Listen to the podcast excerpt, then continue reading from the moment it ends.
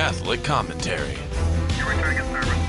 2122. Spiritual warfare. AOM clear, see no transport. Stay ready so you don't have to get ready.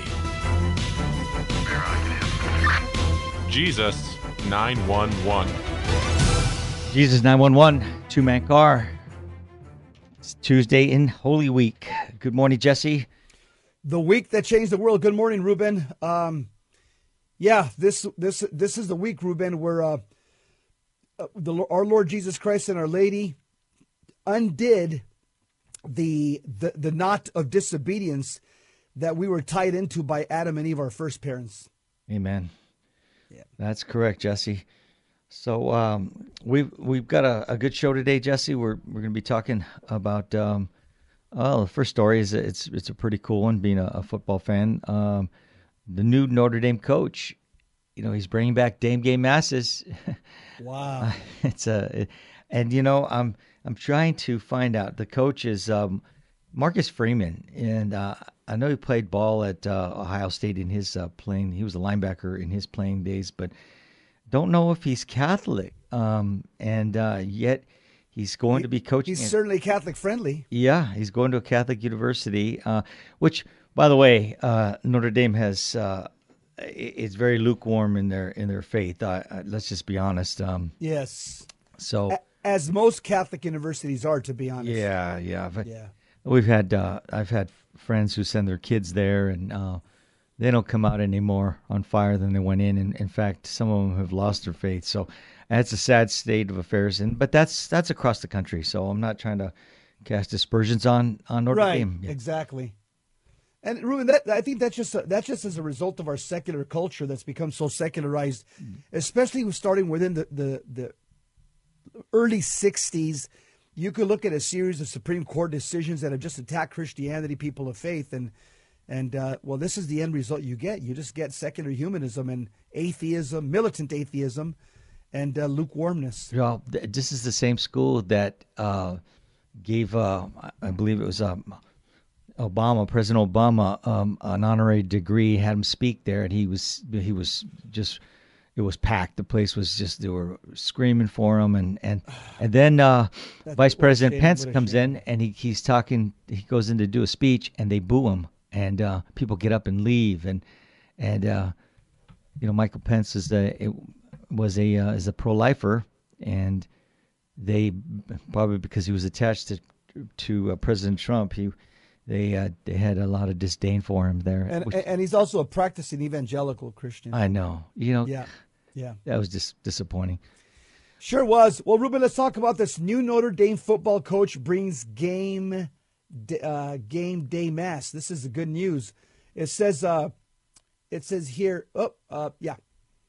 It says at first glance, or it's, it's all about priorities, as the great Vince Lombardi taught: God, family, sports. At first glance, faith and professional sports would appear to contradict each other. Football, in particular, is a sport that some view to be at odds with the Catholic faith on account of its violent nature. Yet Catholics have been a central part of the success of football from the very beginning. Some of the most influential coaches in the history of NFL were practicing Catholics. Football, of course, is not inherently evil. Playing professional football is morally neutral territory. What the football player or coach needs to remain focused on is a sense of priorities. As legendary coach uh, Vince Lombardi once said, think of only. Uh, uh, oh, Ruben, I'm reading the wrong article here. Yeah, it's okay. I was it was good. Keep going. yeah, yeah. I got I got this article. It says four Catholic coaches who led their teams to greatness. okay. It says, uh, yeah, let me just, it says, um, football, of course, says uh, uh, Vince Lombardi, it says, many Catholic coaches have tried to live up to that motto, and some of them have ended up become, becoming some of the most successful coaches of all time. So here are four legendary coaches who try to live up to their baptismal calling while leading their teams to legendary greatness. So it's got a section on Vince Lombardi, a section on George Halas, uh, founder of the Chicago Bears, also one- considered one of the co-founders of the NFL. He won six NFL championships as head coach. Uh, then the next one it profiles is Don Shula, best known for co- his coaching career with the Miami Dolphins. He led two sup- he led the team to two Super Bowl victories, and the only perfect season in the history of the NFL. Yep. And the last one that it profiles is Chuck Noll. Noll was a force to be reckoned with in his Pittsburgh. day, coaching the Pittsburgh Steelers for 22 years and leading this team to, so, to four Super Bowl wins. Yeah, this is a pretty good article. I don't know, it just popped up uh, instead of the other one. Yeah. Yeah. Well, you know, Vince Lombardi, he had a saying that said, uh, you know, you you strive for perfection and you'll hit excellence, and we can do that in our spiritual life. You take that same um, adage, and uh, you, you obviously nobody can be perfect. Only Jesus Christ and uh, and Our Lady are perfect. So, um, you know, you sh- you shoot for perfection, and you're going to hit excellence, and um, and uh, so he's he's legendary. Lombardi was uh, he was he used to go to daily mass and go in there and serve mass at the uh, the the traditional Latin mass and, and then go to go to practice. But in this case, this is a, a Notre Dame football a new coach.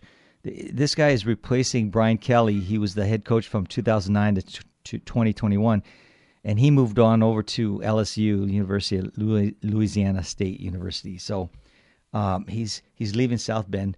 But the new coach coming in, Marcus Freeman, said that the Mass before home games was a tradition that made an impression on him 20 years ago when he visited the campus as a prospective student. When he returned last year to interview for the head coach position, he was surprised that it had been discontinued. So uh, he said uh, that in one of his tweets that he said um, the Irish will reintroduce game day mass. So it's it's it's what I remember from my recruiting trip, watching the players walk out of the basilica on the way to the stadium. I was a little caught by surprise when we didn't do it last year, and uh, according to Minority Creative Minority Report, Freeman began inquiring about the tradition shortly after accepting the position. And when he was informed that the decision rested with the head coach, he immediately called for a return to the old way. Wow. He said, I, I said, okay, let's change it. Freeman said, who starred as an Ohio State linebacker from 2004 to 2008. We're going to do that now, kind of like it used to be. Uh, Jess, you got that? It says the, the return to Saturday Mass will also reinstate the original route of the walk, in which the team travels on foot from the Basilica of the Sacred Heart to the stadium. When the pregame Mass was held on Fridays, the walk still took place, but on a route that went through the library. And you can watch a video of this uh, if you access this article on vmpr.org or my website, jesseromero.com. After Mass, players will, will now leave the Basilica through the God Country Notre Dame door, crossing through the campus. Freeman said that having the team walk through the door uh, together is one of his favorite Notre Dame traditions. He calls it a winning strategy. The reversion to tradition has been welcomed by many, but it's hard to say how it might affect the team. The Fighting Irish were never hurt by the Friday night masses, uh, as shown by Brian Kelly's record of 92 to 39. After all, it's hard to argue with a 70% win rating through a decade of coaching. Former Notre Dame players have weighed in on, on the change. While the return to Saturday masses seems popular, one former player noted that it can be hard to turn on the game switch after spending an hour at mass. Yeah, that was a, a guy by the name of Robby Toma. He said, yeah, it was one of those. It's, he's it was one of the better moves. Actually, he he was talking about when they went to Friday masses, is because of that reason. He said it's hard to turn turn to the game switch on after mass. Uh, but another guy, uh, Bruce Stray, Strahan, he he tweeted that my my biggest complaint of the Kelly era was exactly this. As a very devout Catholic myself, the canceling of the pregame mass for the players before home games by Kelly was inf- infuriating. A chance to bring the players closer to God before a game is vital to their souls and the game. Now that's a guy who gets it, Jesse. You know the the game. It's just a game, but uh, I mean it's an important game, but you know nothing more important than your spiritual life and your relationship with Jesus Christ and Amen. how how much uh, more effective are you going to be when you you're re- receiving the body, blood, soul, and divinity of Jesus Christ before uh, the game, and um, you know you're you're you've got Jesus' blood running through your through your uh, veins. It's like having a transfusion, Jesse. You know they they say that uh, our Lord remains in you for about 15 minutes. yes.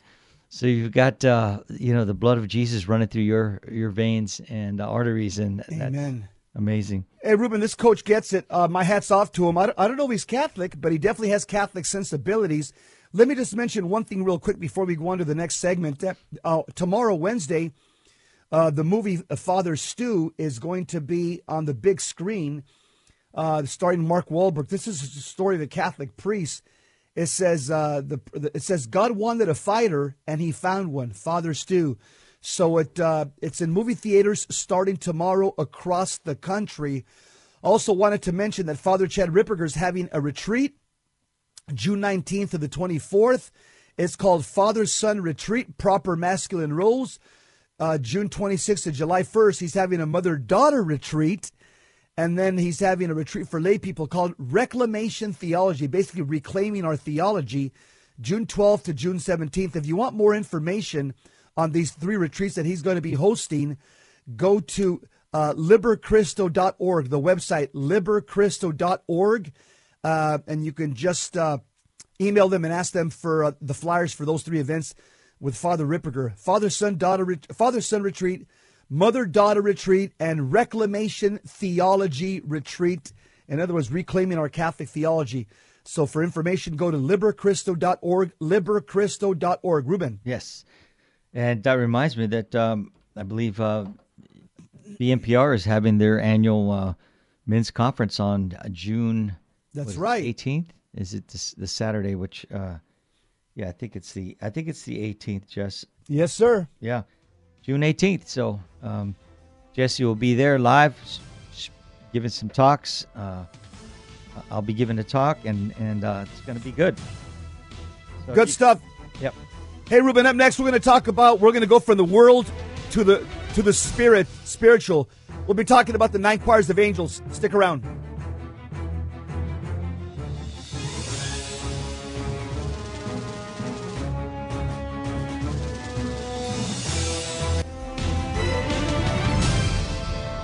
Now, back to Jesus 911. If this call is not an emergency, dial 888 526 2151. We are back, two man car. Jesse and Ruben on Soul Patrol. We're talking about the the angels, the nine choirs of angels, and um, This is interesting. It's fascinating, Ruben, because a lot of people we, we know that there's another realm of existence called spirits or angels, but uh, it's really the Catholic Church that has done a deep dive on this topic. yeah, it's not very well known. You know, uh, I I I think just remember uh, years back, I you know I didn't even know when I was reading scripture when they're talking about dominions and the powers and dominations. I was like. I, I didn't realize they were, you know, scripture was referring to them as the angels. So, Yeah. uh, I, Yeah, that there's different different categories. So here it goes. Heavenly hierarchy. Few Catholics can name all nine angels, choirs of angels, let alone in order of hierarchy. So where does this come from? This is fa- I I knew about this saint, but I didn't know what century it was. This article clarified it. This is a first century source.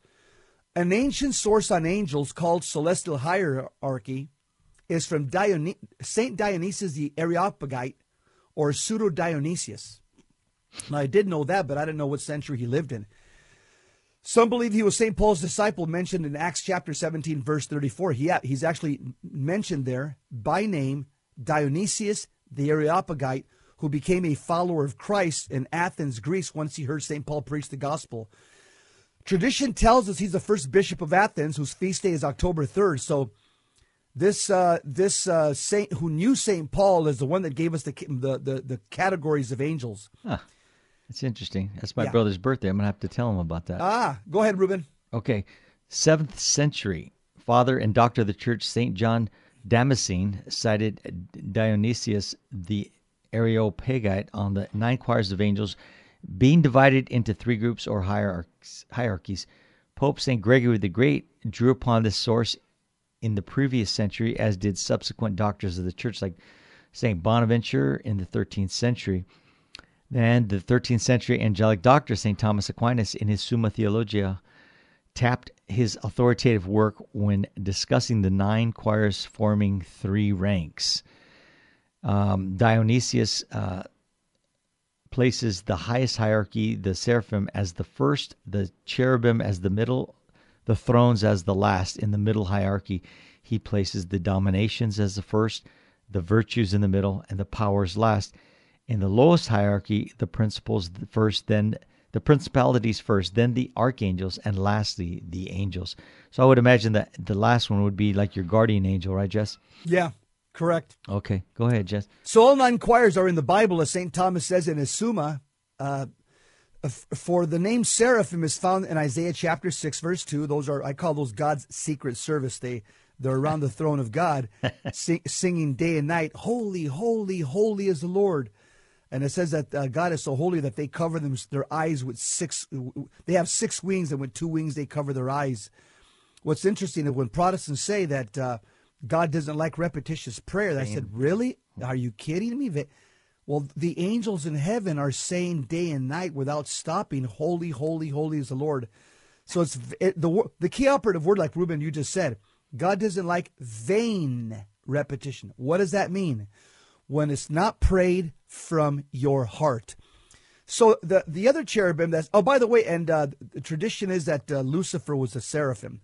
Now the name cherubim is found in Ezekiel chapter ten verses fifteen uh, through twenty. Another angel, thrones, they're mentioned in uh, in uh, Colossians chapter uh, one through sixteen. Then you have dominations, or sometimes called dominions, virtues, powers, and principalities. They're mentioned in Ephesians chapter one verse two. Verse Then the 21, name, yeah. uh, ah, verse 21, yeah. Then the name archangels in the canonical epistle of St. Jude, and uh, the name angels is found in many places in Scripture. The highest rank, composed of seraphim, cherubim, and thrones, meditate upon the person, wisdom, and judgment of God. The middle rank of uh, dominions, powers, and virtues govern the forces of nature and the universe as a whole. And the lowest rank is comprised of principalities who guard nations and cities, uh, archangels who guard special people, and angels who are guardians and messengers to us all.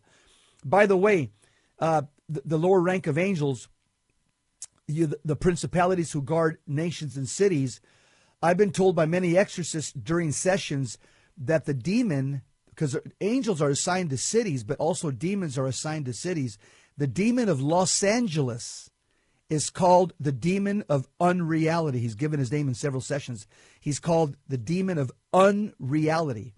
Now that makes sense to me, Ruben, when you look at Los Angeles is the media capital of the world. Yeah, exactly. Isn't that interesting? it is. Um, it, it, so that's that's a city of LA or um, The city of LA, that demon assigned to that city is called the demon of unreality. A, And and he's given his name in several sessions of exorcism. nice, nice. Um, yes, uh, uh, you know, um, if you go to that article that uh, we're referencing here, you can, you can click on uh, what St. Thomas says. It goes right to his uh, Summa, and he there's different. Uh, articles that he puts in in there, and he's talking about the angels and and Article six. There's objections that to some of these some people may have. It's it's it would seem that the grades of the orders are not properly assigned. For the order of prelates is the highest, but the names of dominations, principalities, and powers of themselves uh, imply imply pr- prelacy. Therefore, these orders ought to be supreme. That's there's there's a whole series of objections, and uh, you know they. St. Thomas answered. And, and he, yeah, he answers the objections. Uh huh. I like that. And Yeah. Ruben, here's what he says about St. Thomas says about what exactly is an angel. It's very short. Here's what he says. The word angel means messenger. This is St. Thomas Aquinas. He says, truly this reflects the office of the angels. In other words, their office is messenger and the relationship with humans. As such, it should be realized that the word angel does not properly describe their nature. It only describes what they do in relationship to us. Angels are more properly referred to as spirits, for this is what they are spirits. An angel is an incorporeal, no body, spirit of great power and intelligence.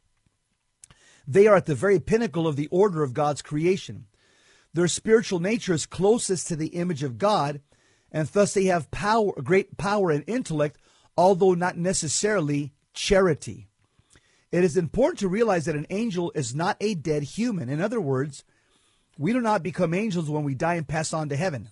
Angels are as different from humans as animals are from us. Humans are endowed with sentience, conscience, and a measure of intellect which divides us from the animals. In a similar manner, angels are endowed with a power and intellect not proper to man. In a sense, man is a composite creation, body and soul, which blends the nature of the animal, corporeality, instinct, and passions, and with the nature of angels, they have free will, intellect, conscience, sentience, and rationality. Thus, angels are not humans, and we can never become an angel. St. Thomas Aquinas. Right, and you know, you hear people in society that they go, "Oh, I gotta," they lose a loved one. They go, "Oh, I have a new angel in heaven." You know, they're uh, they've got their theology uh, a little mixed up, but so because we're never going to be angels, you know, we're you know we'll Different spirit. species. Yeah. Yeah, we're- yeah. St. Thomas, um, what he's he's explains he's examining the reason why Dionysius uh, says what he says.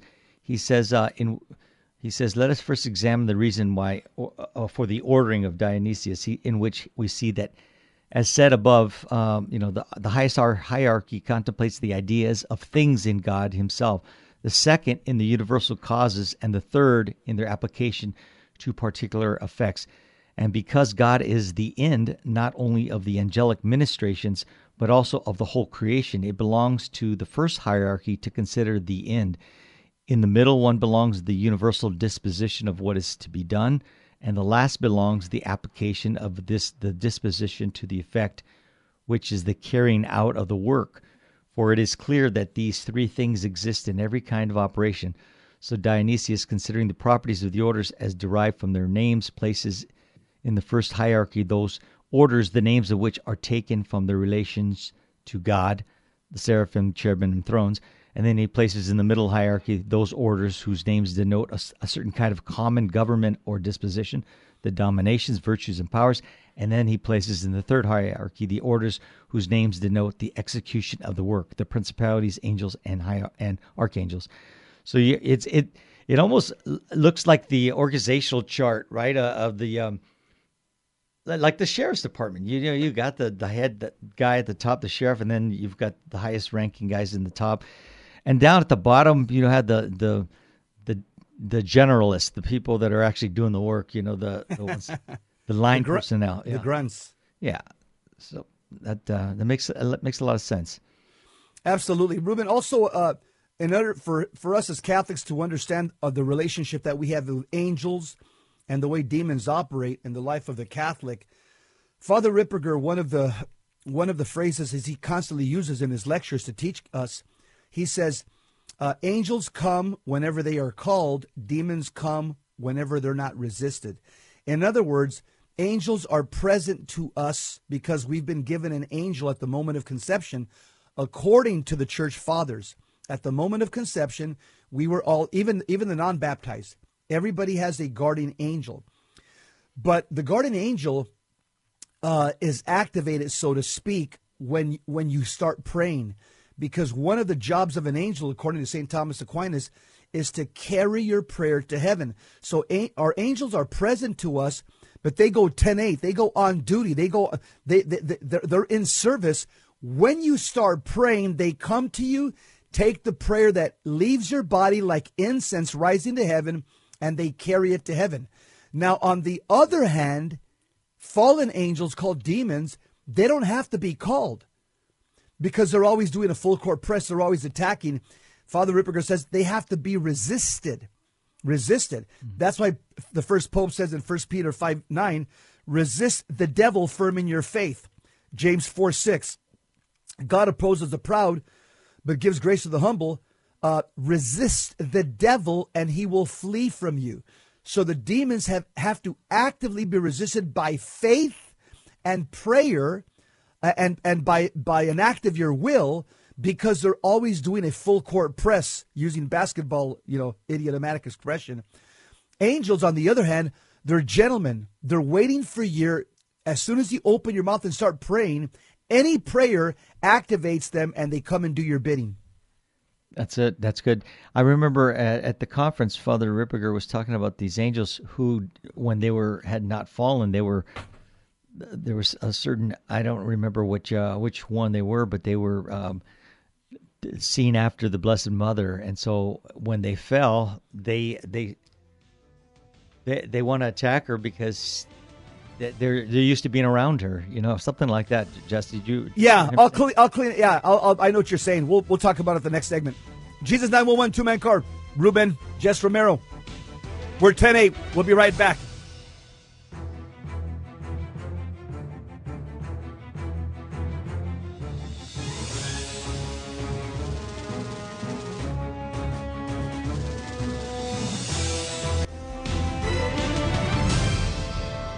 Now, back to Jesus 911. If this call is not an emergency, dial 888 526 2151. We are back. Jesus, nine one one, two man car. We're we just we're talking about the nine choirs of angels, and uh, Jesse, you're going to finish up on that. Um, Yeah, of Father was Fa- talking. yeah, Father said Father Ripperger teaches that all the angels were made to uh, be messengers and to honor the Queen Mother. They were they were made specifically to worship God and to honor the lady, the High Lady, the Queen Mother. But the a third of the angels, because they've fallen, it's still built into their into their angelic matrix. They know what they were created for. So the presence of Our Lady, her prayers, knowledge of her, causes them so much pain, even aversion, because because of the cognitive dissonance that they go through, because they remember within their angelic matrix as they were made, they were made innately to to honor the lady and serve her and now they can't. Now that's forbidden to them. And so the knowledge of Mary, her prayers and her presence, it causes them much pain and even anger. Wow. Yeah. Yeah. I couldn't have said it any better Per- than that. pretty pretty deep, huh? Pretty deep stuff. Yep, that was good. Yeah. So Hey, Ruben, let me just mention one more thing on, on angels, and we'll go to the next topic. Is that just uh, just kind of a side note for Catholics? Uh, the the church tells us don't name your guardian angels because a lot of people will tell you they have a, they have a conversion at a Cursillo retreat, Acts retreat or something, and you know they're they're open more to, to to the things of God. So one of the things you'll see a neophyte, somebody Yeah. you know who just had a recent conversion, said, "Oh yeah, Jesse, you know I found out we have guardian angels, and that's awesome." And guess what? You know I started doing the guardian angel prayer every day, and hey, I even gave my uh my guardian angel a name. It- yeah, I mean, and they do it. it it's it's piety, Ruben. It's it's. I know. I, I I picked that up somewhere years ago, and and I was told, hey, yeah, name your angel. So you know, I was uh, I was led astray as well years ago. So Yeah, so there's a magisterial document, uh, and and the, and the, it's this is like the perennial magisterium of the church, not like just like something new. You know, it's like the constant teaching of the church. The reason uh, the church says for us not to name our guardian angels is because it's because of just the nature, the the the order of creation. The higher, or actually, the lower, cannot name the higher. For example, humans are of a higher nature than animals. So humans can name our dogs and our cats and our animals. The higher names the lower. Our dogs and our cats and our birds can't give us a name or a new baby in the family because they're of a lower nature. So that's just basically natural law.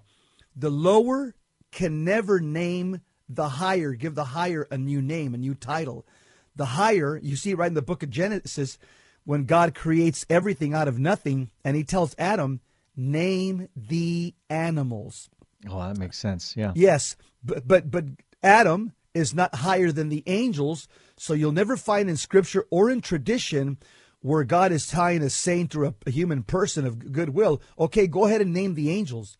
You can't do that because they're of a higher uh, they're of a higher species than we are, and so once again, the lower can never give the higher a name based on natural law. Jesse, uh, some people have said that uh, that Archangel Gabriel was the Blessed uh, Mother's like he, he was her special angel. Uh, Is that uh, have you have you heard that? Or A- absolutely, that is the tradition of the church. Yeah. you know, uh, It- because every one of us has an angel. Every one of us, you know, we have humans have a guardian angel. She's also a human. Of course, she's God's masterpiece. She's the greatest human creature. Right.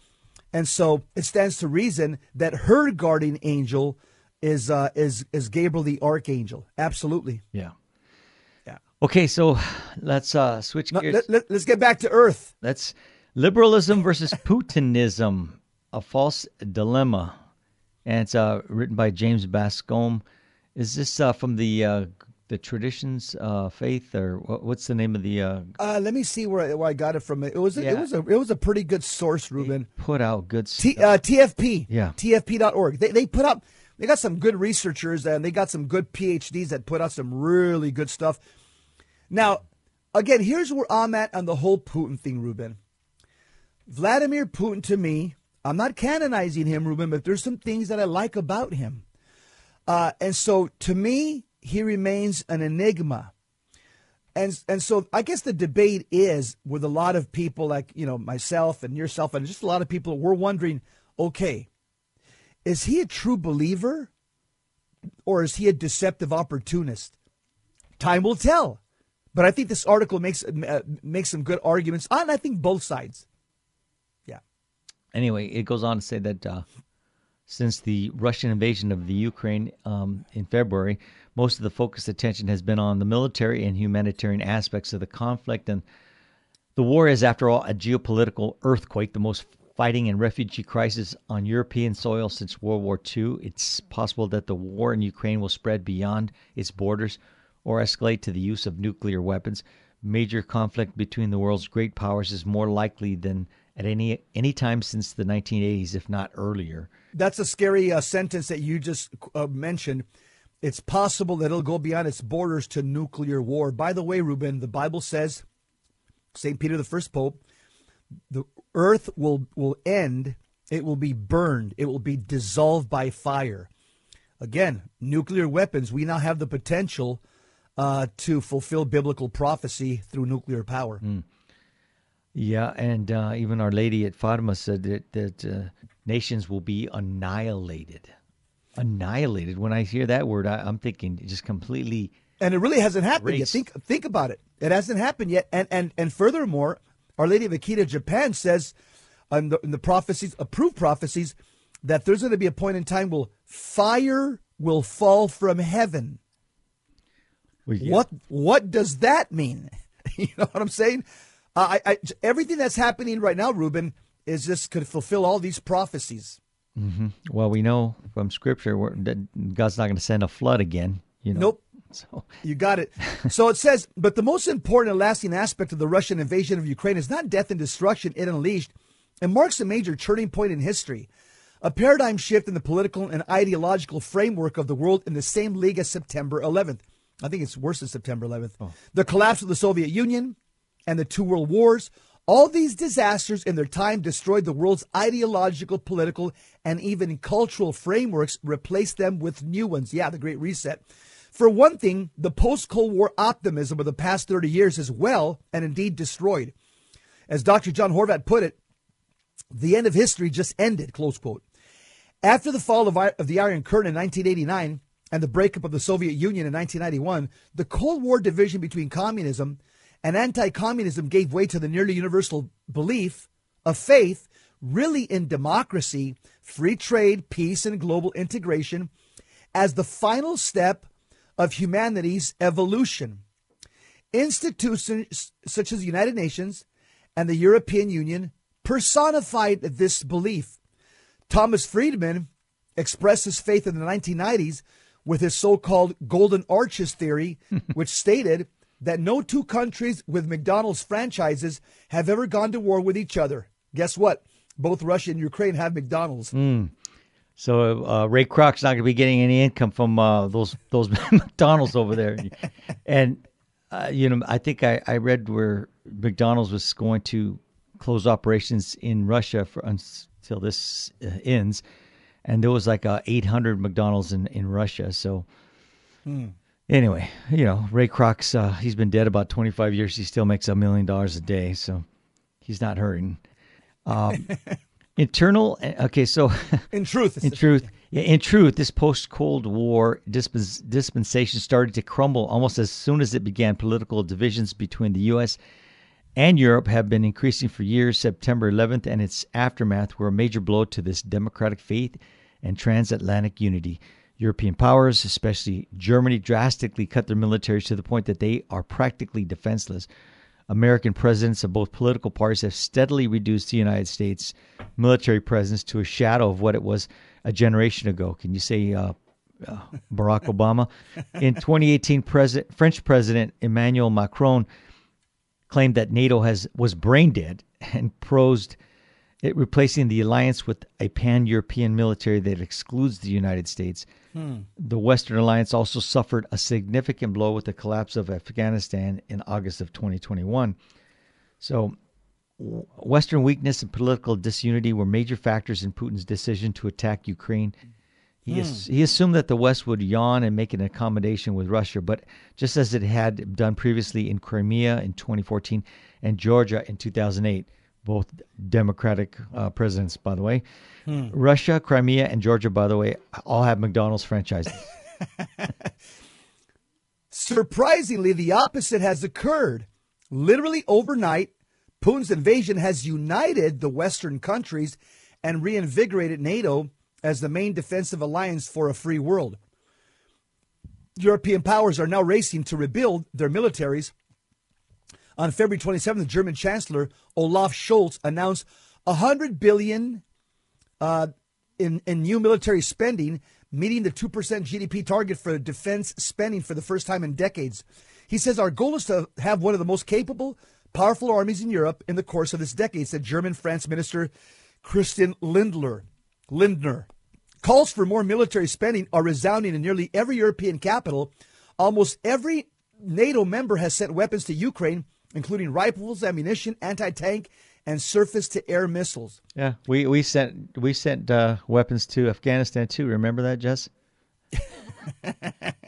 Yes, we did, and now they're probably the most powerful military in the world, at least in, in the, at least in the Middle East. These two paragraphs are gold, Ruben. It says this unity is not only political. Western leaders and Putin himself have made made it all clear that the war in Ukraine is not only about Ukraine. It's about here it is. It's about a fight between two political systems, two ideologies. This is my opinion, by the way. Yeah, this is these these next two paragraphs. I think it clears the air, and th- this is my position. Jesus nine one one two man car. We're talking about uh, this. Uh, what's going on in Ukraine and Russia? What's behind it? What are the political ideologies? Stick around. Don't change that dial. We'll be right back.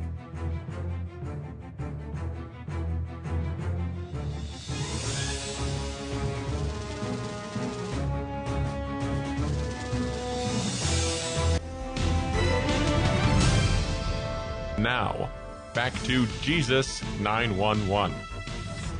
If this call is not an emergency, dial 888 526 2151. Jesus 911. If you stay ready, you don't have to get ready. We are talking about liberalism versus Putinism. It's a false di- dilemma, and uh, we're getting to the meat of the, the article here, Jesse. You want you go ahead and Yes, where you were at. th- this was this was two paragraphs that jump out that really explain a lot.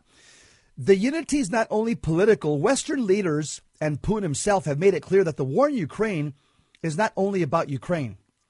It is a fight between two political systems, two ideologies, mm-hmm. the paradigm of the end of history, marked by liberalism, consensus, and dialogue, has given way to a new ideological struggle which will define the 21st century just as the Cold War defined the 20th.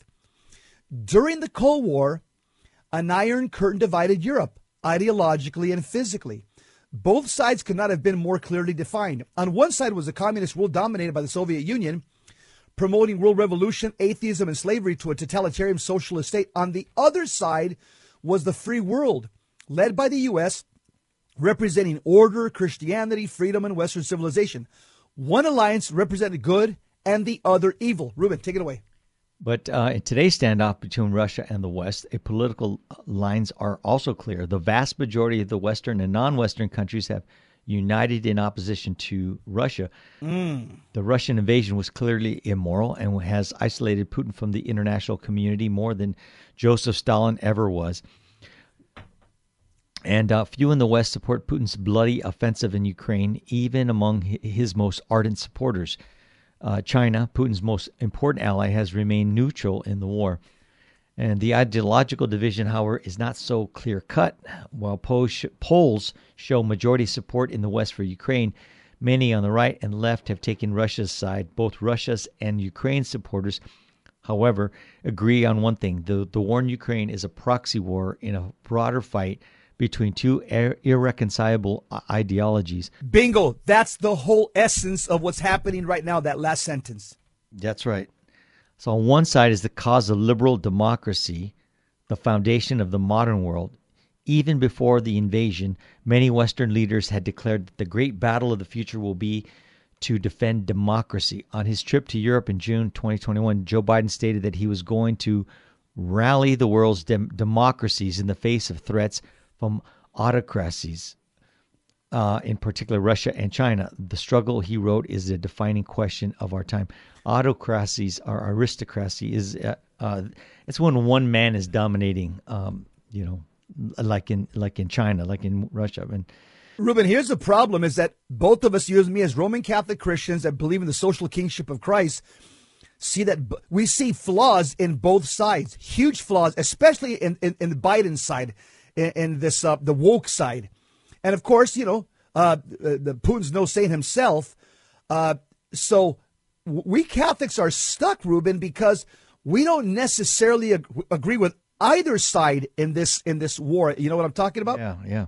Yeah. No, we don't. You know, I just read the the headlines in the today's paper. It said that uh, t- over ten thousand people have died in Mariupol in in the Ukraine. Uh, that that city was just devastated, and so uh, these are these are people who who you know just wanted to live their life and you know go on and raise a family and whatnot, and and for them to be destroyed like that is it, it's disheartening. And Ruben, but I'll tell you one thing. You just read it.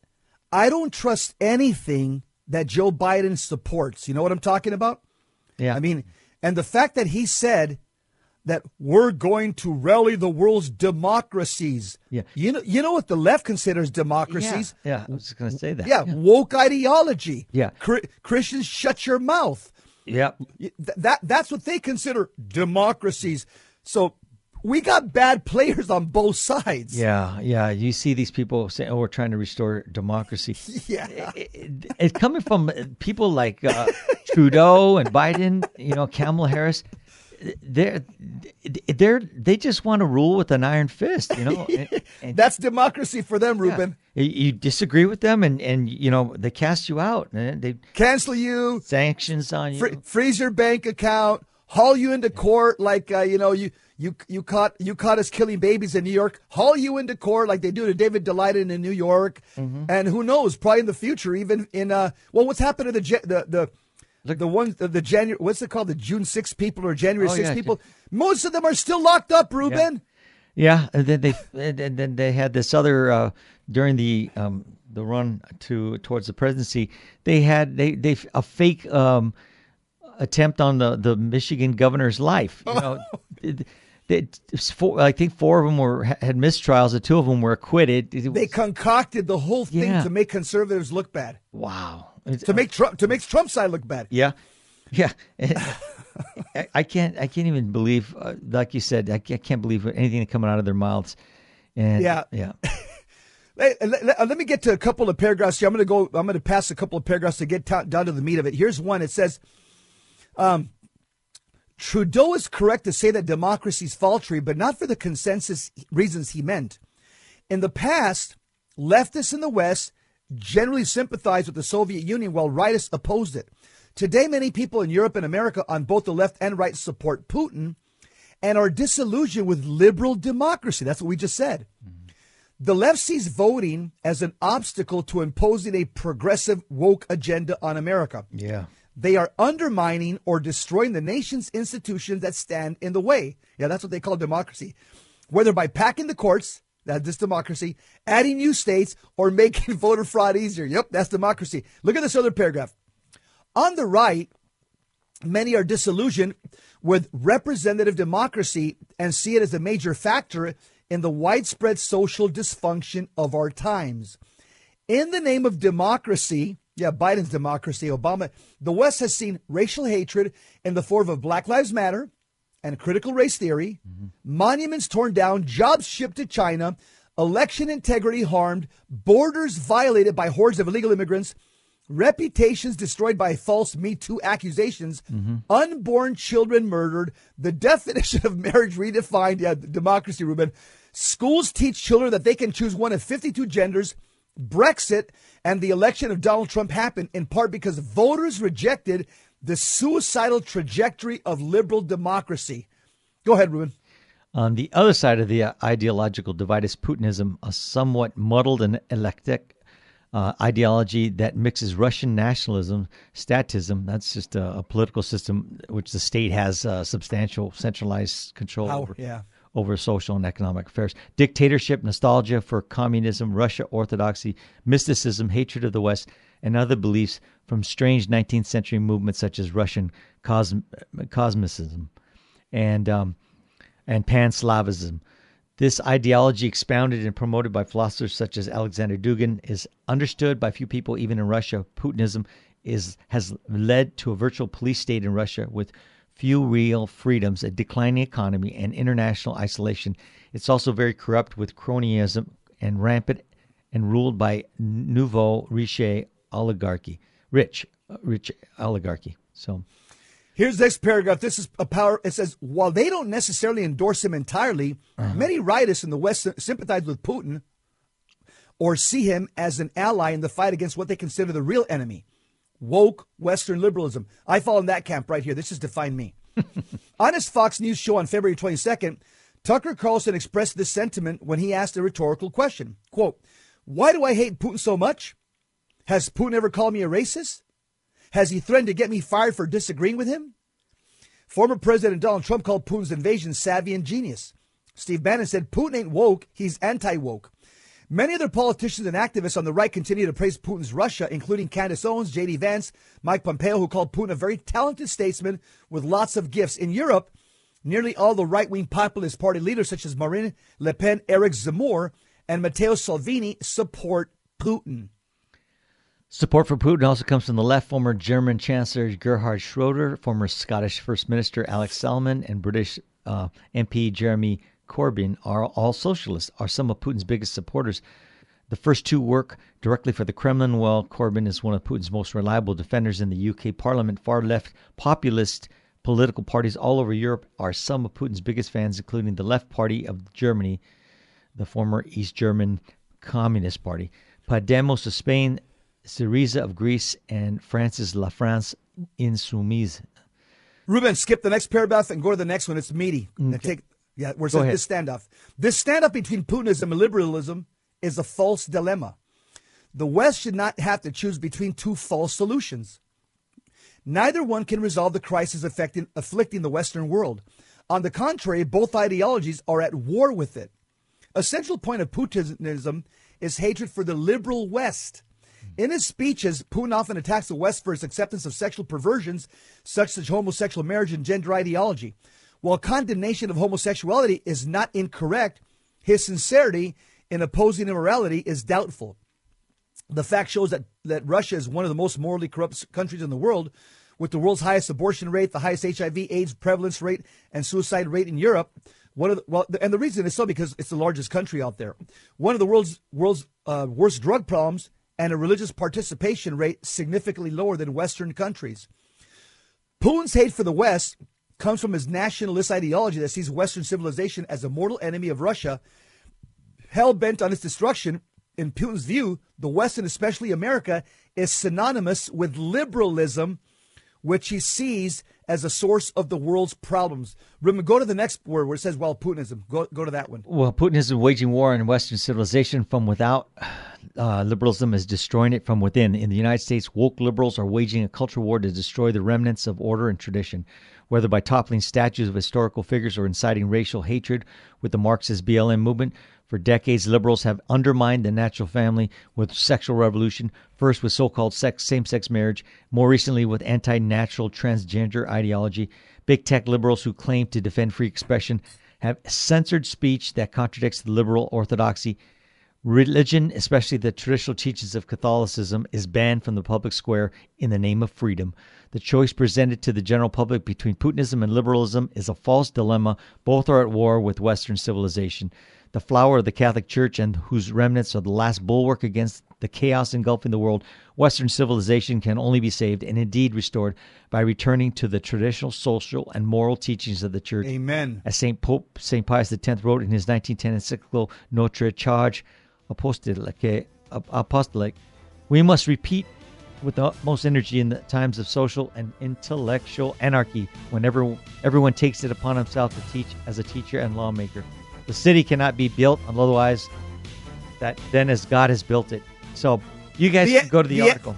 Yeah, the answer is the social kingship and reign of Jesus Christ. He must become the king of every heart and every nation. That's the answer. It's not liberalism and it's not Putinism. That's a wrap. Up next, Gary Michuta, Hands On Apologetics. Yep. Thanks for listening to Jesus 911, Ruben and Jesse. Uh, coming to you next, Gary.